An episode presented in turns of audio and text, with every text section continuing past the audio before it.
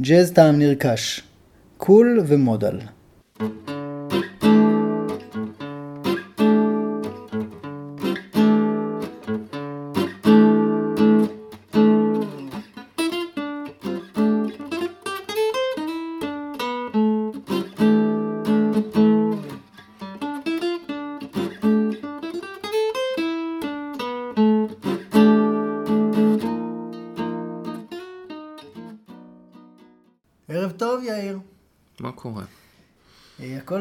הכל בסדר. קצת מבוסמים פה מה... מהכיבוד שהביא לנו האקורדיוניסט מהרכב. אה, והיום יהיה לנו פרק אה, בהמשך של הסגנונות. אה, וחיפשנו ככה איזה סגנונות עוד נדבר. אני מוכרח לציין שאנחנו מגיעים לקראת סוף הסקירה, יש עוד סגנונות, אבל פרי ג'אז החלטנו שזה לא בג'אז טעם נרכש, אלא זה בסדרת ההמשך. ג'אז, רכשתם את הטעם, בואו תראו שזה לא כזה טעים למרות הכל. אה, לא, אז אנחנו מנסים להכניס אה, סגנונות שהם הם, הם, ככה יותר, אה, אפשר לאכול אותם, בסדר? הקהל הרחב. אז על מה נדבר היום? אנחנו הולכים לדבר בעצם על שני דברים שקרו בערך באותו זמן, שזה קול uh, ג'אז cool ומודל. כאילו, זה דברים ש... ותמקם אותי בציר הזמן, מתי זה? 57 ככה. 59. עגול. עגול, עגול כזה. מעוגל עם קצת שפיצים. כמובן שהדמות המרכזית בסיפור הזה זה מיילס דייוויס. כן, האמת היא שלא דיברנו על זה, אבל uh, בדרך כלל הוא הדמות המרכזית מאז ה... הוא הדמות המרכזית ברוב המקרים, uh, לא, לא משנה איפה הוא בדרך כלל הדמות המרכזית. hard bop? כאילו קצת פחות, אבל אה, ביבופ, וברור ש cool ו modal וג'אז מודרני, ואחר כך פיוז'ן, ואלוהים יודע מה עוד. הבנתי. אז לא דיברנו פשוט על הסגנונות האלה. אה, עוד לא דיברנו, אבל... אה, בכל מקרה, כל מה שקשור ל cool ו modal, זה בהחלט קודם כל עבודה של מיילס דייוויס. זה דבר ראשון. אבל מיילס, עבד פה עם חבר'ה, בוא נגיד, ההקלטה הראשונה שהיא רלוונטית זה אה, דיסק שנקרא birth of the cool. Mm-hmm. מכיר. ויש שם סוללת נגנים אה, מאוד מרשימה. אה, יש שם כל מיני חבר'ה. ומה שמשותף להם זה שהם בכלל מהחוף המערבי. הם לא מניו יורק. וואי, חמור מאוד. מאוד חמור, כי בניו יורק, ב East Coast, ניגנו דברים קשוחים. כן, ביבופ. ו... כן, דברים כאלה, ו... וחבר'ה מה West Coast לא התקבלו שם כל כך יפה. האמת שגם מיילס, למשל, צ'ט בייקר לא קיבל יפה כל כך. כן. בזמנו. אה, למרות שיש להם איזו הקלטה משותפת אחת. שצ'אט נתלה ב... לכל ימיו. פחות או יותר. כן. אבל uh, בכל מקרה, זה, זה שם uh, הרכב כזה, שיש שם למשל את ג'רי מליגן, Mm-hmm. שזה נגן... רגע, ווסט קוסט זה קליפורניה או משהו עוד יותר איזוטרי? לא, לא, קליפורניה זה מספיק איזוטרי. לג'אז, אוקיי. כן, כן. אה, אבל זה, הרעיון של ה... אוקיי, הרעיון של המוזיקה, כאילו ביבופ ומה שקראו לו קודם, הוט ג'אז, זה דברים מאוד עצבניים. צרכו שם הרבה צלילים גבוהים מהחצוצרות, הרבה רעש, הרבה עומס. עכשיו ווסט קוסט זה משהו יותר רגוע, זאת אומרת זה כאילו ב-birth of the cool אנחנו עוד שומעים שזה מאוד ביבופ, אבל זה ביבופ קצת אחר. קודם כל זה מאוד מעובד, יש שם הרבה נשפנים בתוך כל העסק. וזה עיבודים של, של גיל אבנס, Hmm. שזה מעבד אחד הגדולים, כאילו בהיסטוריה של ג'אז, ואחד מהמתזמרים הכי מעניינים שיש. לא ביל אבנס עם ב'? לא, עם ג'. עם ג'. זה מישהו, זה, זה מישהו אחר לגמרי. כן. אה, גם גאון. ולבן. לגמרי, אוקיי. לחלוטין. בגלל זה הוא מאבד, הוא לא מנגן. לא, הוא מנגן, פשוט לא בהפקות האלה, יש לו פסנתרן, ו- ובהפקות שלו, אחר כך הוא מנגן פסנתר. אה, לא, לא ברמה שהוא מאבד. אוקיי, כי הוא בצבע כן, של הוא- המעבדים. תראה, אה, הצבע זה לא העניין, כי ביל אבנס למשל, שניגן עם מיילס, נכון. אה, הוא היה לבן. כן. ואחרי זה היו עוד כל מיני לבנים שניגנו עם מיילס. כן. אז גיל אבנס, אה, מה, הוא חבר למיילס דייוויס ו... והתחילו... ו... הם, הם עשו כמה דיסקים, הם עשו כמה דיסקים ביחד. יש את, כמובן, Breath of the Cool קודם כל, אבל אחר כך יש לך את אה, Sketches of Spain, כן. למשל, אה, ויש את ה, מה שבעיניי זה השיא של כל הסיפור, זה פורגיאן בס. כן. זה פחות או יותר, אה, כאילו... בוא לפני שאנחנו מדברים על, על, ה- על, מה, על מה התפתח, זאת אומרת, מה, מה הפיתוח יחסית לביבופ, בוא נתמקם יחסית להארדבופ, כי גם הארדבופ הגיע אחרי ה... אחרי, התפתח מהביבופ, רק ניסו לעשות אותו יותר אה, מגניב, יותר סבבה. כן, פה לא ניסו, לו- ה- הרעיון הוא לא לעשות את זה סבבה, כן? דרך אגב, זו הגדרה טובה אחרי ש... הגדרה טובה, זו הגדרה שמתאימה לך. אוקיי. אה, אני בתור אה, מתנשא, כן. או מנומנם, שזה הולך ביחד בגלל השעה. אגב, המאזין, אה, המאזין דניאל, אה, שהפליא להגדיר אותך, אה, ביקש שנביא לפה אה, אה, חרדתית. היא הייתה יותר מדי חרדתית, היא לא הסכימה להיכנס. כן. אולי אני. אחכה, אני אעשה חיקויים של... אה, בבקשה לא. אוי לא! אוי אוי אוי! כן. כן. אז אה, מה שקרה זה שזה זה פחות או יותר אותה תקופה. אוקיי. ו... מה שקרה זה שה... כאילו זה בא מביבופ, אבל זה הרבה יותר מעובד, ובשלבים קצת יותר uh, מתקדמים של הסיפור הזה של קול, אז יש לנו גם, יש לנו לא מעט השפעות ממוזיקה קלאסית. בתוך העסק, זאת אומרת, כל מיני עניינים בעצם uh, מאוד לבנים כשאנחנו חושבים על זה. כי מוזיקה קלאסית זה קצת אירופה, ואירופה זה לא בדיוק אה, מוזיקה שחורה. אז אה, זה לא זה. והרבה מה שדחף את מיילס זה שהוא, אוקיי, די מיצה את העניין של נגן ביבופ. ובדרך לשם, לדבר הנורא מעניין הזה, הוא עבר עוד איזושהי פאזה, שגם נמאס לו שלשירים יש הרבה אקורדים. וואלה, אני ומיילס, אה, אני מרגיש שאנחנו נפשות אה, תאומות. גם לי נמאס לנגן ביבופ. טוב, לא משנה, אני קורא את הקבר. לגמרי. כתבת צבא, אה, עם מלא אקורדים. שים עליה הכל. בקיצור, נמאס לו מיותר מדי אקורדים, ואז הוא החליט אה, לחפש איזושהי אפשרות בעצם לנגן מוזיקה שיש בה מעט אקורדים, אפילו נגיד שני אקורדים בשיר. האמת שיש גם דוגמה אחת למשהו של אקורד אחד בשיר. יש דבר כזה. אה, ו... שהעניין ייווצר בעצם אה, על ידי זה שמנגנים מחוץ למסגרת של האקורדים, מה שיוצר לנו איזשהו משהו צורם ומכניס הרבה מתח, ואז אנחנו פותרים את המתח כשאנחנו חוזרים לתוך האקורדים. מה זאת אומרת? יש אקורד אחד. נכון, אבל אה, אני יכול לנגן מחוץ לאקורד הזה. אוקיי, אז אתה מנגן אקורד, זאת אומרת, יש פה, לא אתה, יש לי ליווי, יש לי ליווי כן. שיש, שם איזשהו אקורד.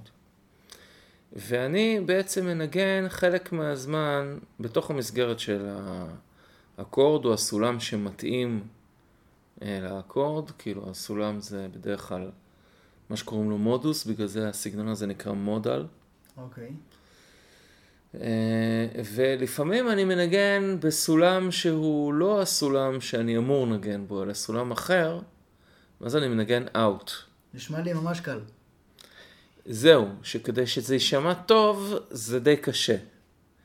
כי אם אתה סתם מקשקש, אז זה נשמע כמו קשקוש. חבל, זה היה התכנון שלי. אז זהו, אה, אז איך- הרעיון איך לא הוא, מקשקש? לא, איך אתה לא מקשקש? אתה מנגן איזושהי תבנית כלשהי, ואז אתה חוזר עליה בעצם בסולם אחר, אז אתה יוצר משהו עם אותו היגיון. Mm. זאת אומרת, אתה לא סתם מקשקש, אתה מנגן איזושהי תבנית. זה כמובן אה, משהו קצת אינטלקטואלי, או קצת יותר מדי אינטלקטואלי, וזו הרפתקה יחסית קצרה בתוך ג'אז, וזה גם נמצא באותה תקופה פחות או יותר שאנחנו מדברים על cool. זה רק קורה בהרכבים קצת שונים.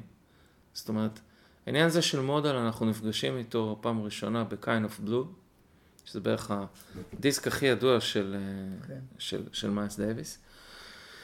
בקטע שנקרא אה, So What, וזה קטע עם שני אקורדים בעצם. שני אקורדים שבעצם אה, ההבדל ביניהם זה בעצם אותו אקורד, פשוט אחרי כמה תיבות הוא מופיע חצי טון למעלה. Mm. זאת אומרת, זה לא שאנחנו משנים לאיזשהו אקורד אחר לגמרי, עם אופי אחר, לא. זה אותו אלמנט, פשוט הוא עובר איזשהו, אה, איזושהי מודולציה, איזשהו שינוי לכמה תיבות, ואז הוא חוזר בחזרה לאקורד המקורי, כן? זה נקרא So What. אה, חוץ מתבניות, דרך אגב, אה, זאת אומרת, המורה שלי לפסנתר אומר, אל תדאג, מה שלא אה, תלחץ, ב... איזה קליד שלא תלחץ, יש לו איזה מספר בג'אז, רק בסוף תגמור על הטוניקה. אז אה, לא, לגמור על הטוניקה זה ממש רעיון רע. אני אומר, לא, תגיע לטוניקה, לא לסיים את השיר, אבל אני אומר, אוקיי, אז יש פה תבניות שאולי הם ב... כן, יש פה, יש פה תבניות, מסוים, יש אבל- פה תבניות אה, לצורך העניין. וברגע שאני חוזר על תבנית, אז אה, אני בעצם יכול אה, אה, ליצור משהו שיש לו את אותו היגיון, פשוט בטונליות אחרת. מתה, משהו שנשמע גם מתוח. זה, זה נשמע מתוח, כי הליווי שלי עדיין הוא האקורד המקורי, Mm, ואני מנגן משהו על אקורד אחר, וזה מתנגש. כן. מזה נוצר המתח. יש לתבניות עוד עניין. התבניות הן בדרך כלל, אנחנו משתדלים לעשות אותן לא סימטריות. ואז הן גם מתנגשות בקצב. ואז בעצם זה לא רק שאני משחק עם הצלילים, אני גם משחק בקצב. עם הגרוב. כן. כן. זאת אומרת, אני מנגן משהו, ואני, שהוא נגיד אה, סתם תבנית של שלושה צלילים על קצב שהוא מרובע, אז כל פעם אני נופל במקום אחר בקצב. תראה, אני מכיר את הקטעים האלה, אני יכול להגיד שהחוויה שלי היא שהוא ממ- ממש משחק עם, ה... עם הטנשן, עם המתח שהוא בונה, על ידי כנראה הכלים האלה, לא הבנתי שזה זה, אבל זה ממש, הוא לא ישר זורק אותי לאיזה, למים קפואים שאין לו נושם, אלא הוא, הוא לאט לאט מבשל אותי, כמו צפרדע, כן? תראה, עוד פעם, אה, kind of blue, אוקיי, so what, הביצוע של מיילס ב-so what ב-kind of blue הוא מאוד מתון, הוא מאוד איטי, והקטע הזה, כמה שנים אחרי זה, יותר בעומק של שנות ה-60, כשהוא מנגן את זה עם הרכב אחר, במהירות הרבה יותר גבוהה, שם, אתה יודע, זה... אתה פוגש רוצח ישר איך שאתה יוצא מהבית. וואלה. עכשיו, זה גם לא רק איך שמיילס מנגן את זה, זה גם איך שנגנים שניגנו איתו, ו- וגם ניגנו, אה, כל הסיפור הזה של תבניות זה נגנים יותר מאוחרים, זה יותר הרבי ינקוק, זה עוד לא כל כך סיפור של ביל אבנס שמה, כן? אבל, אבל היה איזה קונספט כזה של מעט אקורדים. כן. זה, דרך אגב, לא החזיק הרבה זמן מעמד, כי בסופו של דבר אנחנו צריכים אקורדים, כי לא מעניין. אז זהו, מה, מה האמירה בעצם בדבר הזה? זה כביכול נותן יותר חופש לנגן. אממ, כן. אה, אני אנגן, אה, כמו So What, כאילו את הגרסה של קולטריין ל-So What, אוקיי. אה, שנקראת Impressions. יש לה head קצת יותר אה, מעניין מה head של So What, שהוא מין תפקיד בס כזה. יש לה ממש הד. אז אה, אני אנגן את זה. אנחנו נשמע, לא, אתה מנגן את האקורד, אבל זה מעט אקורדים, אז זה מעט אקורדים, ואני מלווה את עצמי, ואני מוסיף שם, אני יחסית הולך לנגן הרבה אקורדים, כי בעצם אה, אני משחק שם על כל מיני אלמנטים של אין ואוט, גם בעזרת אקורדים. מה זה אומר? אין? אה, הנה, אני בתוך ההרמוניה, אה. אאוט, אני מחוץ להרמוניה. אוקיי. כן. בוא נשמע את זה. בוא נשמע.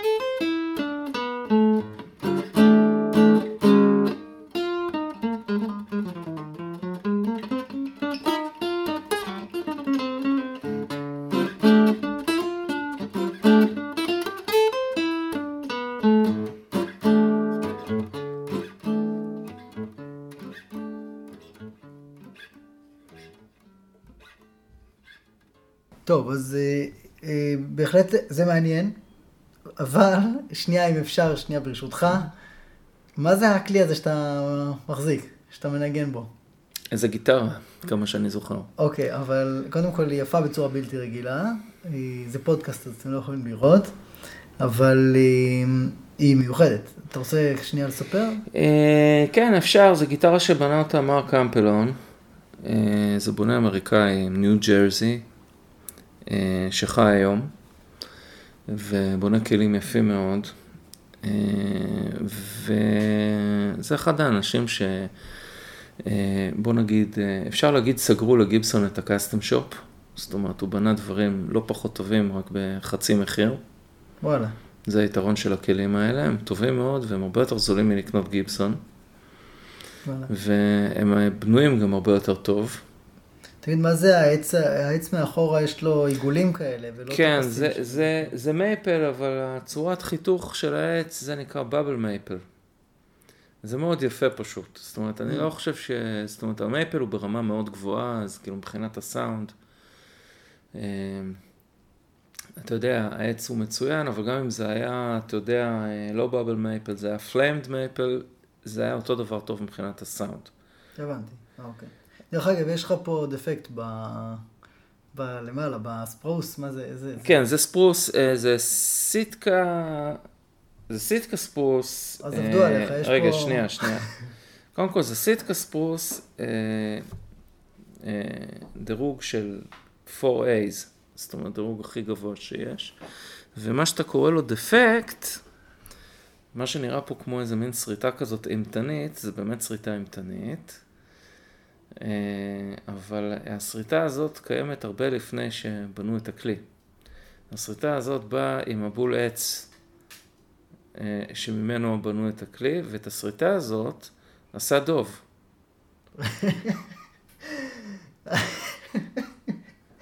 וואלה, האמריקאים יודעים למכור, האיש מכירות שמכר לך את זה, לא, לא, תשמע, אה, ברקלו, כאילו, ה- הציפורן של, של הדוב, כאילו, התופי, הדובים אה, משחיזים בעצם את הציפורניים רק על העצים הכי טובים. מה אתה אומר? כן. זה ידוע. אז, כן, כן. זה לא, גדול. זה, זה נבחר בגלל זה. גדול. וזה לא דופק את ה... לא, לא, לא, לא, לא? לא, לא, זה לא דופק שום דבר. ענק. זה לא דופק שום דבר. היה שווה לשאול. כן, וחוץ מזה יש לה, לגיטרה הזאת היא קצת שונה, יש לה חור אובלי, זאת נכון. אומרת עגול ולא אפים, כמו לרוב הגיטרות ג'אז, מה שאומר שיש לה קצת יותר נמוכים בסאונד, וואלה. בסך הכל. אה, אני חושב שהיא נשמעת מאוד יפה. היא גם מאוד יפה. אני גם סאקר של הנסנוצים האלה, של הצדף, מה זה ה... אה, inlays, כאילו בצוואר. כן. inlays בצוואר, כן, זה צדפים. זה רק בשביל היופי, נכון? כן. אז זה עושה לי את זה, אני sucker של ה... זה, זה בשביל היופי, וזה כביכול אה, אמור קצת להקל על ההתמצאות של הנגן, שזה קשקוש כמובן. לא, כי השריטה של הדוב, אה, לא משנה. אה, טוב, בסדר. תקשיב, בואו נחזור לנושא, גיטרה יפהפייה וגם אה, השיר היה יפה. אז, אבל בואו נדבר רגע על ההבדל בין cool ל modal. לא, יש אה, הבדל מאוד גדול. קודם כל, ב modal יש לנו מעט מאוד אקורדים, ב cool אה, יש לנו כרגיל הרבה אקורדים. אז מה זה cool? מה הקטע שלו? כמו שאמרנו, יותר, קודם כל אנרגיות יותר נמוכות, הכל יותר בעדינות, קול. כן. דבר שני, הרבה יותר מעובד מביבופ. אה, גם אם אה, הרבה, מה- הרבה מהדברים הם אה, מושפעים ממוזיקה קלאסית, בסופו של דבר. ו... זאת אומרת, ההתחלה, זאת אומרת, birth of the cool, רוב הקטעים הם נשמעים, המלודיות הן די נשמעות ביבופ בסך הכל, אבל שומעים, בגלל העיבודים של גיל אבנס, שומעים סאונד לגמרי אחר של העסק. אה, מבחינת התזמור, אה, יש לנו כל מיני כלים, יש טובה, למשל, זה די מעניין. כן. אז cool זה ביבופ יותר אה, רגוע, בעיבודים מתוחכמים יותר של, או עיבודים... ההתחלה יותר, של, ההתחלה של אבנס. ה cool, אחר כך יותר מאוחר, אם אנחנו מסתכלים על ה-kind of blue של מיילס דייוויס, אז שמה, כאילו, יש לנו דברים שנשמעים קצת אחרת. אולי אני אנגן, אה, בתור דוגמה, אה, קטע שהקרדיט הוא, הוא של מיילס, אבל אה, כנראה שביל אבנס עשה שם לא מעט. ביל? כן. או גיל? לא גיל. ב-kind of blue אין לנו את גיל אבנס. בבטא. יש לנו את אה, ביל אבנס. וזה כנראה קטע שיותר יותר ביל כתב אותו מאשר אה, מיילס. אה, זה בלדה יפה, זה נקרא אה, blue and green. מהמם. בוא נשמע. כן,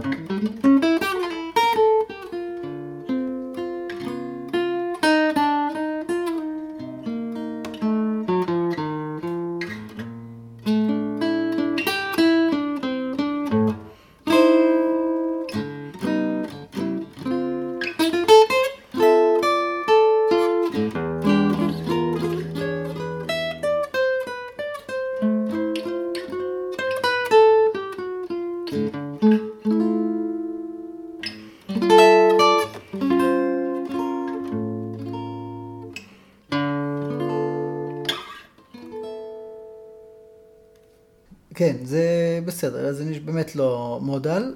אה, למה אז שמנו את שניהם באותו פרק? קודם כל זה דברים שקרו אה, באותו זמן. זאת אומרת, אה, אם אנחנו מסתכלים על kind of blue של מיילס, יש לנו באותו, באותו דיסק בעצם את אה, So What, שזה בעצם modal. יש לנו את All Blues שהוא לא, אה, זאת אומרת, הוא אפילו משהו בעיניים, כי אמנם יש בו כמה אקורדים, אבל יש שם משטחים מאוד אה, גדולים של כל אקורד, ויש גישה אחרת לאקורדים, אז זה כאילו מין איזשהו משהו ביניים בין הקול למודל. ויש לנו שם כמובן דברים שהם קול. כמו למשל, אה, אתה יודע, בלואינג גרין לצורך העניין. אז זה בעצם תקופה של, אה, זה תקופה של מיילס, שבה הוא לקח גם לכיוון של מודל, שזה באמת יותר אה, נותן חופש למיילס. הוא חיפש את החופש הזה בתוך אה, הרמוניה שהיא מאוד פשטנית, אז חיפש את החופש. מצד שני, הוא לקח את הביבופ והרגיע אותו יחד עם עיבודים של גיל אבנס. ואחר כך ביל אבנס, שלקח את זה ועשה גם עיבודים, בעצם אה, תוחכמים כן, יותר ויותר רגועים. אה, זה, זה נשמע כאילו הכל אה, סיפורים בעצם של מיילס, אבל הוא לא הבן אדם היחיד בתוך כל ה... בכל העניינים האלה. היו עוד אנשים שבחשו בסיר הזה. אה, קודם כל ג'רי מליגן. כן. ג'רי- ג'רי- מה East מה- Coast. כן, מה West Coast. כן, ג'רי מליגן, אחר כך היו לו המון הרכבים בסטייל? הזה. אה, בריטון סקסופון. אוקיי. הוא מעבד טוב, בזכות עצמו. אז קודם כל ג'רי מליגן, אחר כך גם צ'ט בייקר. וואלה. עכשיו, ג'רי מליגן וצ'ט בייקר אה, ניגנו ביחד. איפה? אה, היה להם הרכב שזה נקרא The Pianoless Quartet. זו הייתה רביעייה בלי כלי הרמוני. זאת אומרת, יש לנו חצוצרה, בריטון סקסופון, בס תופים, וואלה. אין לנו פסנתר. איך זה נולד? זה נולד מזה שהם ניגנו במועדון קטן שלא היה בו פסנתר. מהמם. וזה הכריח אותם למצוא דרך לנגן ככה שההרמוניה לא תהיה חסרה, והם הצליחו לעשות את זה. והם נשמעים שם מתואמים בצורה מופלאה, בסוגריים, באותה תקופה, מצב היחסים שלהם היה כזה שהם בכלל לא דיברו אחד עם השני. כן, אבל מבחינת נגינה זה מדהים. איך קוראים לה... איך קוראים לזה? לדיסק או להקלטות? זה, תחפש את הפיאנו לסקוורטט. ובכלל, ג'רי מריגן, כאילו, כל מיני, כל מיני דברים שלו מהתקופה הזאת.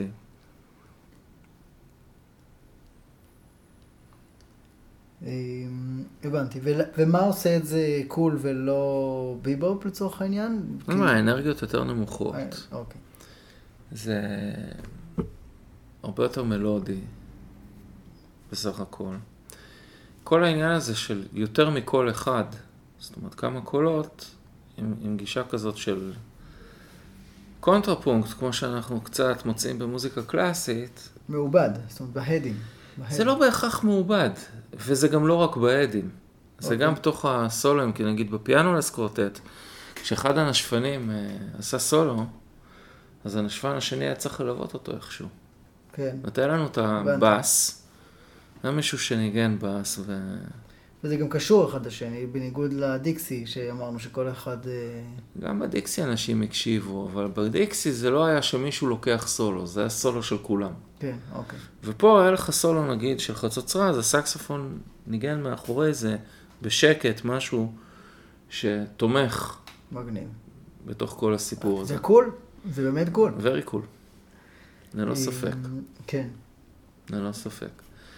אה, אולי אני אנגן גם, אה, יש פה קטע ש... מ- מ-Birth of the Cool, מהמם. אה, של ג'ון קוריסי, שנקרא Israel. עכשיו, אנשים חושבים שזה קשור פה לארץ הזאת, אז אני רק רוצה להגיד למה זה קשור, כי זה לא קשור בכלל. אה, לעמק ל- יזרעאל. לא, לא, גם לא, גם לא, זה, זה לזכר אחד הבסיסטים הגדולים שנקרא Israel קרוסבי, ואין שום קשר למדינת ישראל. לא, יש, קראו לו יזרעאל כי הוא היה ציוני. אה, לא, ממש לא. הוא כתב את האוטו-אימנציפציה של אה, פינסקר. פחות. טוב, never mind. אה, בסדר, אז אתה תנגן את זה, מה, מה נשמע בזה בעצם? אה, אנחנו נשמע משהו מהתקופה של אה, ההתחלה של הקול, שיש לנו מלודיה שהיא, אני לא אגיד שהיא ביבופ, אבל היא יחסית מורכבת, עם מהלכים שהם פחות אה, ביבופ, ושהם יותר מושפעים ממוזיקה קלאסית. יאללה. בוא, בוא ננגן.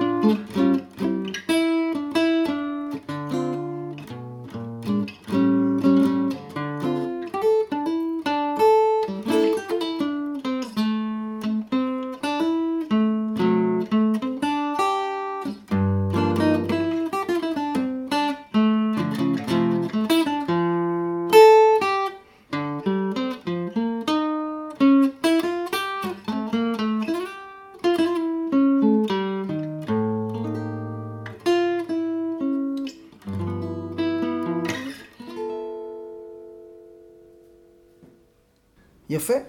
כן, עכשיו הדבר הזה הוא כמעט בלוז מינורי, פשוט באיזשהו שלב הוא הופך להיות מז'ורי, Mm. שזה זה די מעניין.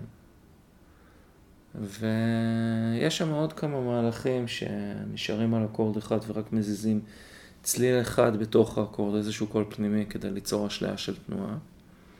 זה דבר שנקרא line cliché. זה משהו שיחסית השימוש בו באותה תקופה היה חדש. וואלה. כן. שם זה, גם בהארדבופ יש אה, line cliché. כן, יש בלי סוף, אבל עוד פעם, זה דברים שקרו... באותה תקופה, באותו זמן. הארדבופ קרה קצת אחרי, אבל כאילו, אה, בוא נגיד, זה השפיע, אני לא חושב שזה מה שהשפיע על הארדבופ, כי הארדבופ מאוד מושפע מהמוזיקה של הכנסייה, והמוזיקה של הכנסייה זה היה. זה דברים שהם מאוד שם. אה, אוקיי.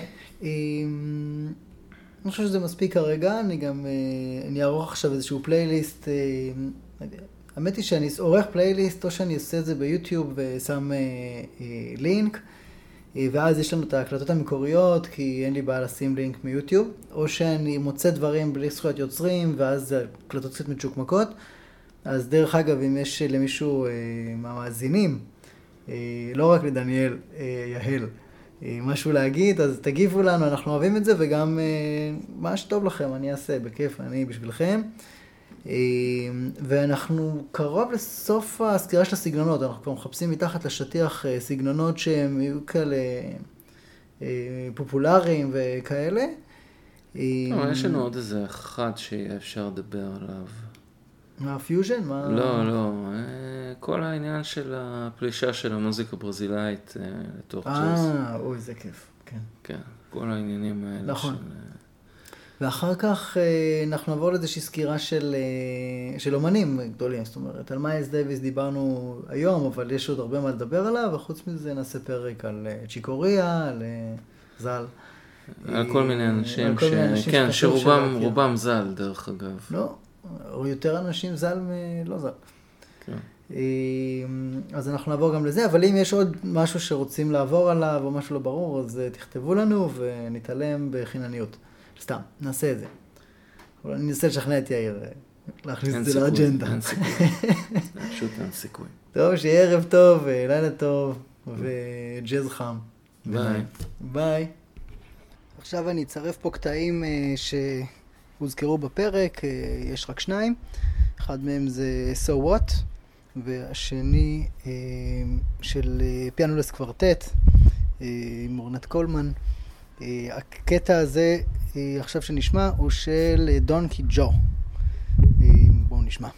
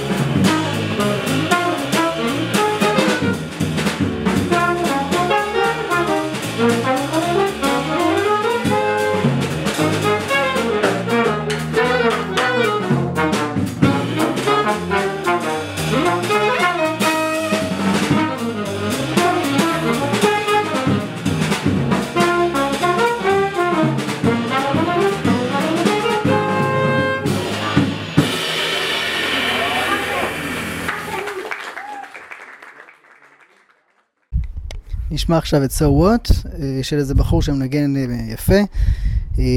יש לו אתר שנקרא guitar improvisation.